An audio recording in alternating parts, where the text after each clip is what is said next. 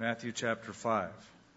Did you know that dieting is a $35 billion per year industry? We are all about getting rid of those extra pounds. That shouldn't surprise us because the food industry in America spends $30 billion a year advertising, telling us we should eat more of their food. Now, I know there's diets that have been around. Uh, some of them are fad diets, some of them uh, work, some of them don't work. I found one of the best diets ever. I think some of you are going to like it. I know I do. It's called the stress diet. For breakfast, you, you eat a half a grapefruit, one piece whole wheat toast, eight ounces of skim milk. For lunch, four ounces lean broiled chicken breast, one cup steamed zucchini, one Oreo cookie. Mid afternoon snack, rest of the package of Oreo cookies, one quart of Rocky Road ice cream, and one jar of hot fudge. Now that's my kind of diet. For dinner, two loaves of garlic bread, large mushroom and pepperoni pizza, large pitcher of root beer, three Milky Ways, an entire frozen cheesecake eaten directly from the freezer. Now we're cooking. We Americans love to eat. We're culinary enthusiasts. In fact, within about a seven mile radius of right here, you can get any kind of food you'd want, any cuisine, whether it's Japanese or Mexican or Thai, and even some we probably haven't even heard of. We often ask a question to each other after a service. We'll say, Hey, what are you hungry for? That's the title of this message. What are you hungry for? Now, we know what we mean when we ask that. We mean, are you hungry for Mexican, Thai, Japanese, Chinese? But I'm asking you in a spiritual sense, what, what's important to you? What are you hungry for? When I first came to faith in Christ, it was 1973. It was the summer. I was up in San Jose, California, running from Christians. People were telling me about Jesus, and all my friends were dropping like flies. That's how I put it. One afternoon, I was all alone in my brother's apartment and I turned on the television. I thought I was safe. And there on the television was a Billy Graham crusade. And I thought, okay, well, nobody's here. This is safe. I'm all alone. Went into the refrigerator, popped open a beer, and sat down to watch a Billy Graham crusade. Talk about a strange mix beer and Billy.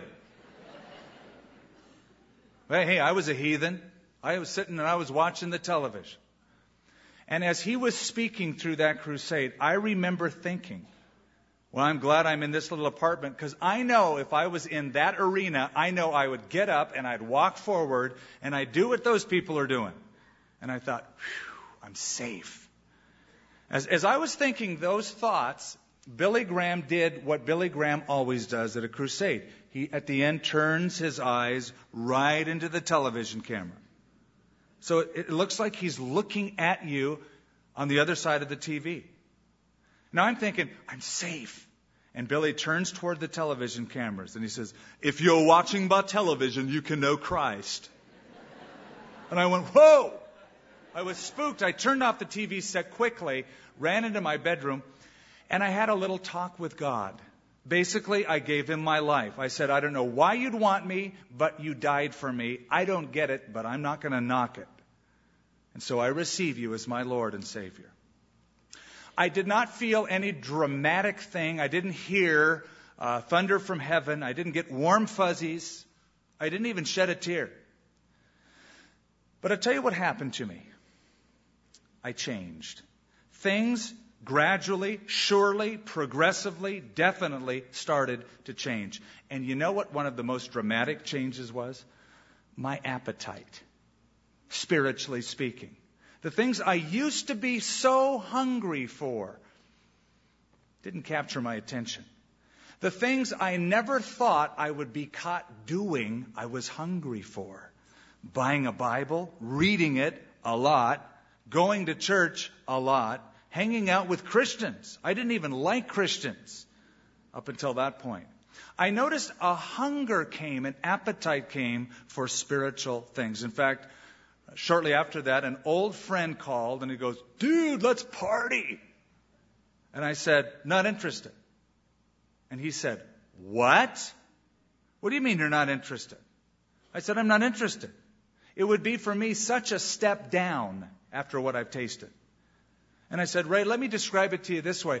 It's like all my life I've been fed hamburger helper, TV dinners, and somebody just bought me my first really good meal at a gourmet restaurant. And I'm not going back. Because what I've tasted now is so much better than what I used to have. However, spiritual appetite is something that must be cultivated because the junk food in the world can be awfully appealing from time to time. This morning we're going to look at one beatitude. It's the sixth verse. And so far the beatitudes have been uh, uh, an emptying process. Now we begin the filling process. So far it's been negative. Now it becomes positive. Poverty in spirit, that's negative. It causes you to mourn, that's negative. It produces in you a meekness. And now there's this hunger, this filling, this desire for something different, and that's righteousness. We're going to read verse 6, but let's go back again to verse 1 and get the whole flow of the paragraph. And seeing the multitudes, he went up on a mountain. And when he was seated, his disciples came to him. Then he opened his mouth and taught them, saying, Blessed are the poor in spirit, for theirs is the kingdom of heaven. Blessed are those who mourn, they shall be comforted. Blessed are the meek, they shall inherit the earth. Blessed are those who hunger and thirst for righteousness, for they shall be filled. This morning, I want to give you three descriptions of this follower of Christ as depicted in this verse. First of all, happy people are hungry people. That's the first principle. Happy people are hungry people. That's the whole idea here, isn't it? Blessed are those who hunger and thirst. It speaks of passion, ambition, somebody who's enthusiastic about a goal. A lot of times we'll ask people, in fact, it's sort of become the favorite question in the last, oh, five, ten years, even among Christians. What are you passionate for? What's your passion? In other words, what is the master governing drive that pushes you along in life? What are you enthusiastic for? For instance, people who are passionate about athletics, you know what they're called? Pros, professionals. Somebody who's really passionate about a sport usually becomes a professional. Gordon MacDonald writes about one of his buddies who was a pro football player. And uh, the week before his team was going to play the Dallas Cowboys, uh, he talked about preparing for it. He talked about spending all day, every day, practicing on the field, every afternoon going to the gym and working out, and then every evening till midnight he would watch football films and study every move of every player on the other team. And this is what his friend told him. He said, Hey, I want to beat those men. I want to hit them so hard that if they come into my zone, when they're lying on the ground, they will look up to the sky with glassy eyes and pray that there won't have to be another play in the game. That's passion. It's the pursuit of excellence that makes winners out of people. But the description doesn't just speak of passion, it speaks of a very intense kind of passion. It's not, blessed are those who casually snack on righteousness. Uh, blessed are those who would occasionally nibble on righteousness. But notice the term is a very intense descriptor. Blessed are those who do hunger and thirst for righteousness. Now, probably very few, if any of us, know what that means. To really be hungry and thirsty. Oh, I know we, we talk about it. We use hyperbole in our culture, don't we? We haven't eaten for a few hours, and what do we say? I'm starving to death. Really? You are? You're starving to death? As if if you don't eat, you're going to like keel over dead? Now we know it's just an exaggeration. And we'll even say, that was a big meal. I ate a ton. I don't think so. You'd feel a lot different had you eaten a ton. But the word speaks of a very intense passion, hunger and thirst. Uh, the first time I flew into Bombay, India, I'll never forget it. The plane is landing. I had just eaten a pretty good meal for an airplane meal. And uh, that can be stretching it sometimes, as you know. Airplane food, it's like an oxymoron, is? Airplane food. But it was a good meal. We're flying into Bombay. We're flying over cardboard and cloth shacks, miles of them. And then we got out of the plane and did ministry among some of those people. And then I discovered what it meant to be hungry and to be thirsty. Or the time I went into the Sudan and watched whole villages of people their only clothing was a food sack from a drop, a humanitarian drop, weeks before. And they would take the sack and cut a hole in it for the neck and holes for the arms, and they'd wear it. They were on the brink of starvation. And the culture to which Jesus spoke knew about hunger and thirst. In fact, the day laborer in Israel ate meat once a week. That's all they could afford. They were literally on the brink of starvation. Then, when it came to thirst, it was even more pronounced because you see, they couldn't go to the sink and turn the faucet or to the refrigerator and push the lever or get bottled Evian at the store. They depended upon well water, and in that part of the world and that culture was very, very scarce. A starving person and a thirsty person has one single, all consuming desire. What is it? To get food or to get water. Now we're getting the idea of blessed are those who hunger and thirst. It's not just a passion, it's an intense kind of passion, an all consuming passion. Socrates was approached by one of his students. The student said, Master Socrates, what's the best way to learn a subject? Socrates walked this young student to a river, put his arm on his shoulder. The guy thought he was going to get a little talking to by the old philosopher. he didn't. Socrates took the man's head and plunged it under the water, and he kept it there. And he kept it there. And he kept it there. Until finally, in desperation, the young student broke loose and looked at Socrates like, What are you, a nut? I thought you were a wise guy. And Socrates said, Student, when I had your head under the water, what is the one thing you wanted more than anything else in the world? Well, the young kid's gasping. He said, Air. Good, said Socrates. When you want knowledge as much as you just wanted air, you'll learn. Blessed, oh, how happy, to be envied, blissful are those who hunger and thirst. So it speaks of a passion, it speaks of an intense passion, but it's more than that. It speaks of an intense spiritual passion. It is a driving ambition for spiritual things. A driving ambition for spiritual things. Question to you this morning How is your spiritual passion? If you were to measure it on a scale of 1 to 10, don't do it out loud. If you were to measure your own spiritual passion, what's it like? How hungry are you for God? Is your passion today what it was 10 years ago when you first came to Christ? I hope you say, not even close, it's much more. You've probably all heard of um, the Screwtape letters. Have you heard of that? Raise your hand if you have. If you read the book, if you haven't read it, it's a great book. It's by C.S. Lewis. It's one of his classics. And uh, C.S. Lewis said when he wrote the book, it was almost his undoing because he had to put himself in the place of being the devil. He wrote it from Satan's perspective. And in the book, the devil is teaching his young nephew Wormwood how to be a good demon, if there is such a thing, how to tempt people. And uh, he says, C.S. Lewis writes as if the devil is saying, his goal is not wickedness, but indifference. He writes, Keep the prospect, the patient, comfortable at all costs. If he should become concerned about anything of importance, encourage him to think about his lunch plans. And then he writes, I, the devil, will always see to it that there are bad people. Your job, my dear Wormwood, is to provide me with the people who do not care. Apathy is the enemy of spirituality. If your spirituality is confined to a once a week episode, you are on your way down. If that's all it is, that's not a hunger or a thirst.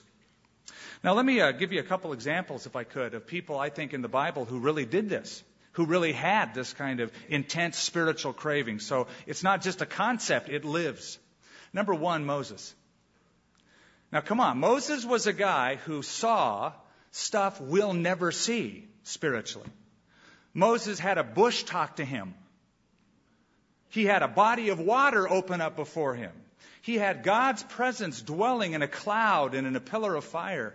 He saw plagues on his enemies. And yet, with all of that, it wasn't enough. At one point, he said, Lord, show me your glory. And you know, God said, I, I can't, Moses. If I do, you'll die. But he wanted it all. I think of another one, and that's King David. What a blessed guy David was. The shepherd king of Israel, a young shepherd out in the wilderness, promoted to the king of the entire nation. Promises of a covenant, of an everlasting covenant. Promises of a Messiah. And yet, listen to what David wrote in Psalm 63 My soul thirsts for you, my flesh longs for you in a dry and thirsty land where there is no water. And in Psalm 42, as the deer pants for the water brooks, so pants my soul for you, O God. So Moses is one, David is one, Paul is another. Paul the Apostle. An intense spiritual hunger that never let up. Paul the Apostle traveled the world, raised up many churches, saw a lot of people come to Christ, watched God do many miracles, and yet at the end of 30 years, he wrote, Oh, that I might know him and the power of his resurrection and the fellowship of his sufferings, being made conformable even to his death. And he said, I'm forgetting the things which are in the past. I'm looking forward and reaching forth to those things which are before an intense spiritual passion. In the 1970s, we were called Jesus freaks. Some of you remember those days? You carry a Bible, Jesus freak. Now, today they're more polite. They just call us fundamentalists. Oh, you're one of those fundamentalists. Fanatical fundamentalists. Hey, you know what a fanatic is? A fanatic is somebody who loves Jesus more than you. That's all. And when somebody loves Jesus more than we do, we say, well, that person's really fanatic. In the third century, in Alexandria, Egypt, a bishop by the name of Athanasius was preaching the truth, and he was stirring up trouble. He was stirring up so much trouble that one of his buddies said, Athanasius, the whole world is against you. Athanasius stood up and said, Good, then Athanasius will be against the whole world.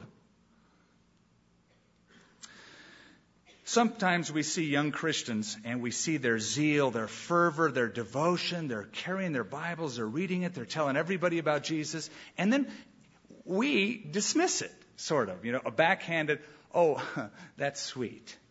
I'm glad they're so into it. I remember those days. And we dismiss it, and it's sort of like, don't worry, we'll, we'll handle it. We'll get them stagnant like us after a while. Let them hang around us. We'll just make them nice and stale. Don't be afraid of that intense spiritual fervor. That's what we're talking about. So happy people are hungry people. Number two, happy people are holy people. Because look, look, at what is said in verse 6 Blessed, oh, how happy are those who hunger and thirst for righteousness. It's, it's not just being passionate. The virtue isn't passion. The virtue isn't, I'm hungry and I'm thirsty. What are you hungry and thirsty for? What is your appetite for? What are you passionate about? The Constitution gives us the right of life, liberty, and the pursuit of happiness, but most of the people I meet are pursuing it and never finding it. It's for the right thing. And what is the right thing? It's righteousness. What does that mean? That's a Bible word. We find it everywhere. But what does righteousness mean? Well, let me give you a few other words that I think are synonyms of it. Rightness. Rightness. The state of being right. Not just right about a position, but being a right person. Uprightness. Or right onness would be another one.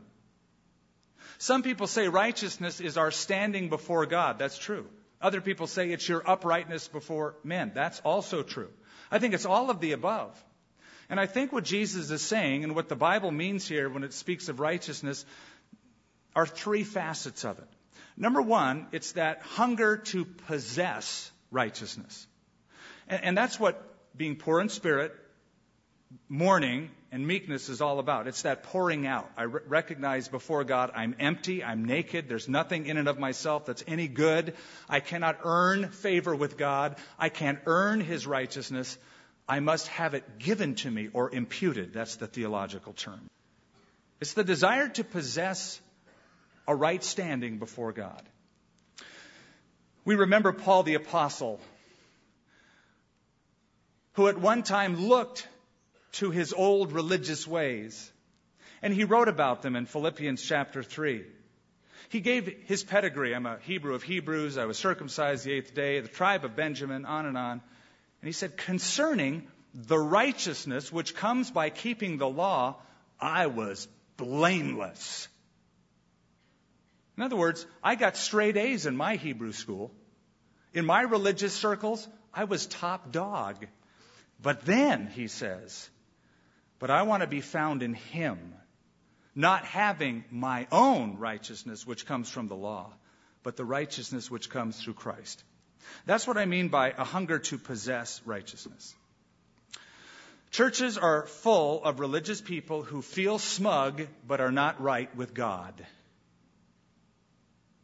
Second, it speaks of a hunger to practice righteousness to live right kind of lives. It's a strong appetite for living godly, upright lives, or let's call it another good Bible term, obedient to God, where we are obedient to God. Again, do you see the flow? It's a pouring out in the first couple Beatitudes poor in spirit, mourning, meek. Remember what meekness means? Me, ech. Right? You look at yourself, me, ech. And now, because you see that, now you look upwards and you have a desire, now being empty, to be filled with not you, but with Him and with His righteousness. You know what the difference is between spiritual infancy and spiritual maturity? I'll give it one word appetite. Appetite. The difference between infancy and maturity is appetite. It's not how many years you have been a Christian how many years you've sat in pews and chairs and sung hymns and carried Bibles and attended Bible studies. That is not always an indication of maturity. It's your appetite. I commend this church for looking to the past, but I hope your relationship with Christ is in the present and in the future. Charles Spurgeon writes, In the church of God, there are children who are 70 years old Yes, little children displaying all the infirmities of declining years. One would not like to say of a man of 80 that he has scarcely cut his wisdom teeth. And yet, there are such. On the other hand, there are fathers in the church of God, wise, stable, instructed, who are comparatively young men. The Lord can cause his people to grow rapidly and far outstrip their years. So I think what he is saying is we have a hunger to possess righteousness right before God, a hunger to practice righteousness, be right before people. And third, I think it speaks of a hunger to promote righteousness, to spread it around. You know, when you're touched by God, you don't want to keep it a secret. Well, now that I'm righteous, it's us four and no more. It's just us. We're the righteous ones over here in this little corner. I hope your desire is to spread the reign of Christ as far as you can go to promote righteousness. Now, we know that'll never really, totally, fully, completely happen until Jesus comes with his reign of righteousness upon the earth, but we're taught to pray, Thy kingdom come, Thy will be done on earth as it is in heaven. I've been a pastor now 23 years, and I've discovered a few things about how Christians respond to the world around them. Number one, and it's not the right response, is the response of intimidation. We get awfully intimidated by a big, bad, ungodly, wicked world who doesn't see eye to eye with Christians. They don't like us. And the need is so large, and I feel so inadequate And so I think, well, what could I ever do? So we don't do anything. We're intimidated. Response number two isolation. And that's where we see this big, bad, messy world that doesn't agree with Christians. We have an intense dislike for it, and our obligation is to protect ourselves from it, and to protect our families from it, and to protect our close Christian friends from it. It's isolation, it's an escape mentality. In fact, I've even talked to people over the years, and as I talk to them, it's like we're all wanting a Christian village. Wouldn't it be great just to have a whole neighborhood and everybody in every house is a Christian and the guy that works the pump at the gas station's a Christian and the guy at the restaurant's a Christian, all the police force are Christians, all the politicians are Christians. Hey, that's called heaven. Ain't gonna happen here. In fact, Jesus said, You are the salt of the earth. You are the light of the world. The, focus now is to say, not how can I get myself away from the world? There they are, here I am, but to say to the world, here we are. We're coming to get you in Jesus' name. and turn on the light and spread out the salt. Edmund Burke said, All that is necessary for evil to abound is for good men to do nothing. There's a third aspect, and we'll close with this. Happy people are hungry people. Happy people are holy people. Here's the third. Happy people are hearty people. Full, filled. Blessed are those who hunger and thirst for righteousness, they shall be filled. Chortazo is the word that is used here for full, filled. And chortazo means to satisfy with food. The root word means fodder or grass, and it was a word used to describe the feeding of animals who, once fed, had enough and walked away from the feeding trough. Chortazo is the feeling you get after a good meal. After lunch today, you're going to go, ah, it was great, had enough. You are chortazo, man. You are full. You don't need any more. Here's the point Jesus is promising total satisfaction to anyone whose intense desire is to be filled and walk in and promote righteousness. That's what he's promising. Now, in listening to me, I hope some of you picked up on the paradox of what I just said and what Jesus is saying here. Isn't it a paradox to say, the more you hunger for what you don't have, the more you're going to be filled? You don't have it, you're hungry for it, you want more of it. But while you do that, you will continually be fulfilled. It's really not a contradiction. If I went to my favorite steak restaurant or seafood restaurant and I said, "Give me a big old honkin' steak," or if you're not a if you're a vegetarian, give, give me a big old broccoli piece or whatever it would be. and you ate that meal and it was satisfying to you. You are now full, you are filled, you're satisfied. Does that mean you'll never eat that meal ever again in your life? Will you walk out and say, That was the best seafood I ever had. I will not need to eat that ever again? Of course not. It's the very satisfaction of the meal you just ate that prompts you to hunger for it again. And that's the idea here. You will be filled, it'll be a continual feast. Question and think about it before you answer it in your own head. Are, you, are you getting bored with God? Is God stuff, spiritual stuff, sort of been there, done that, and that's why you have turned of late to other things to fulfill your life and satisfy you, other quests? That's why you're still not full. That's why you're still very empty. You've, you've tried so much. And let me just tell you, you're going to be empty. Nothing else will satisfy. And you might say, well, how do you know that? You haven't tried everything. And I haven't tried everything, and so I'm going to pursue everything. Well, can I tell you the words of a man who did try everything and had the money to do it? His name was Solomon. He tried it all knowledge, buying things. And he said, vanity, vanity, or emptiness, emptiness, or soap bubbles, soap bubbles, however you want to translate it. It's just a big nothing.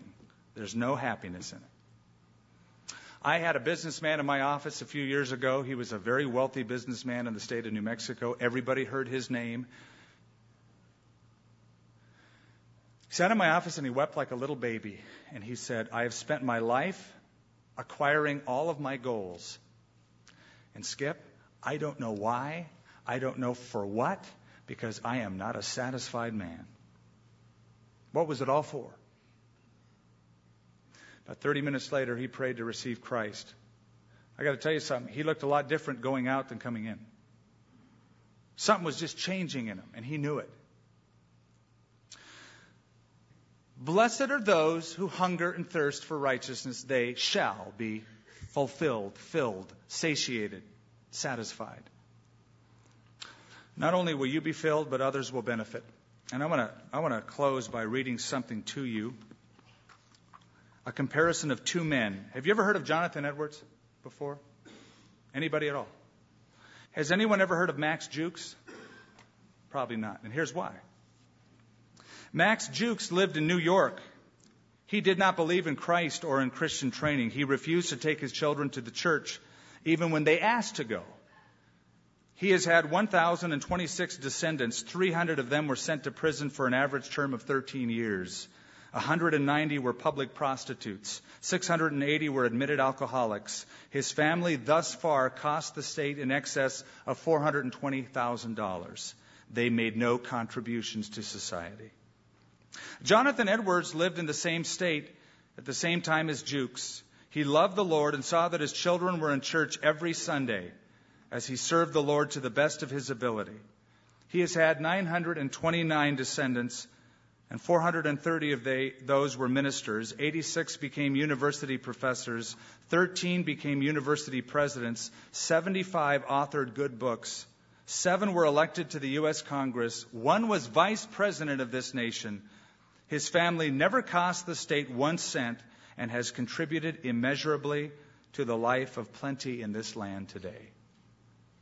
You, you might say, that's a coincidence. I say you're nuts if you think that. There's a trail that you can follow to a righteous person.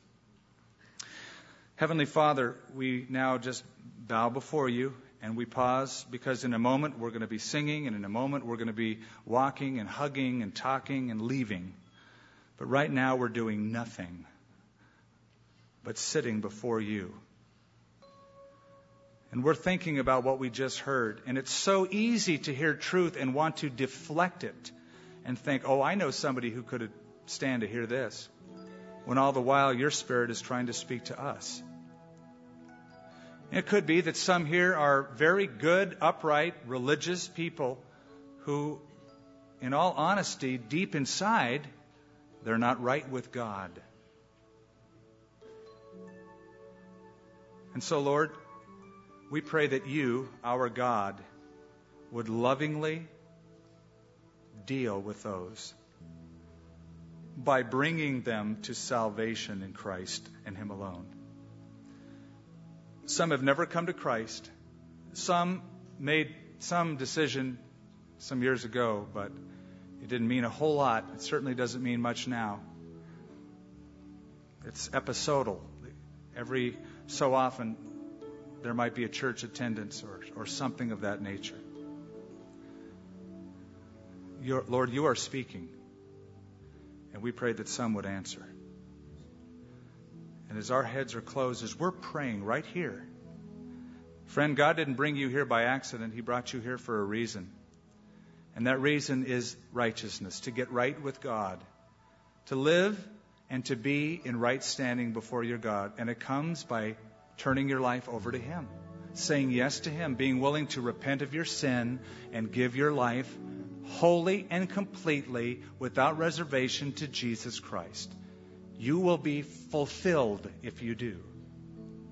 Now, as we're praying, if you want to do that, I want to pray for you. But I got to know who you are. So as we're praying, I want you to raise your hand up. And by raising it up, you're saying, Here's my hand. Skip, here it is. Pray for me because I'm going to do that. I'm coming back to the Lord or I'm giving my life to Him for the first time. Raise it up and keep it up. God bless you and you toward the back.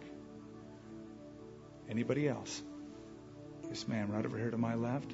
A few of you. Three or four of you.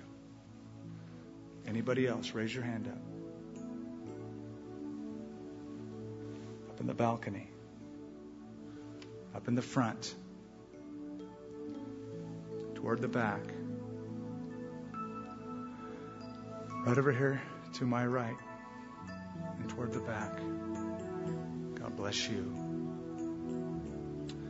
Lord, so many hands represent so many hearts. You know each one. Some are broken, all are hungry. Fill each one. May they just experience a douse of refreshment by your Holy Spirit. May their lives never, ever be the same after today. May they never return to just business as usual, church as usual. Bring new life, we ask in Jesus' name. Amen.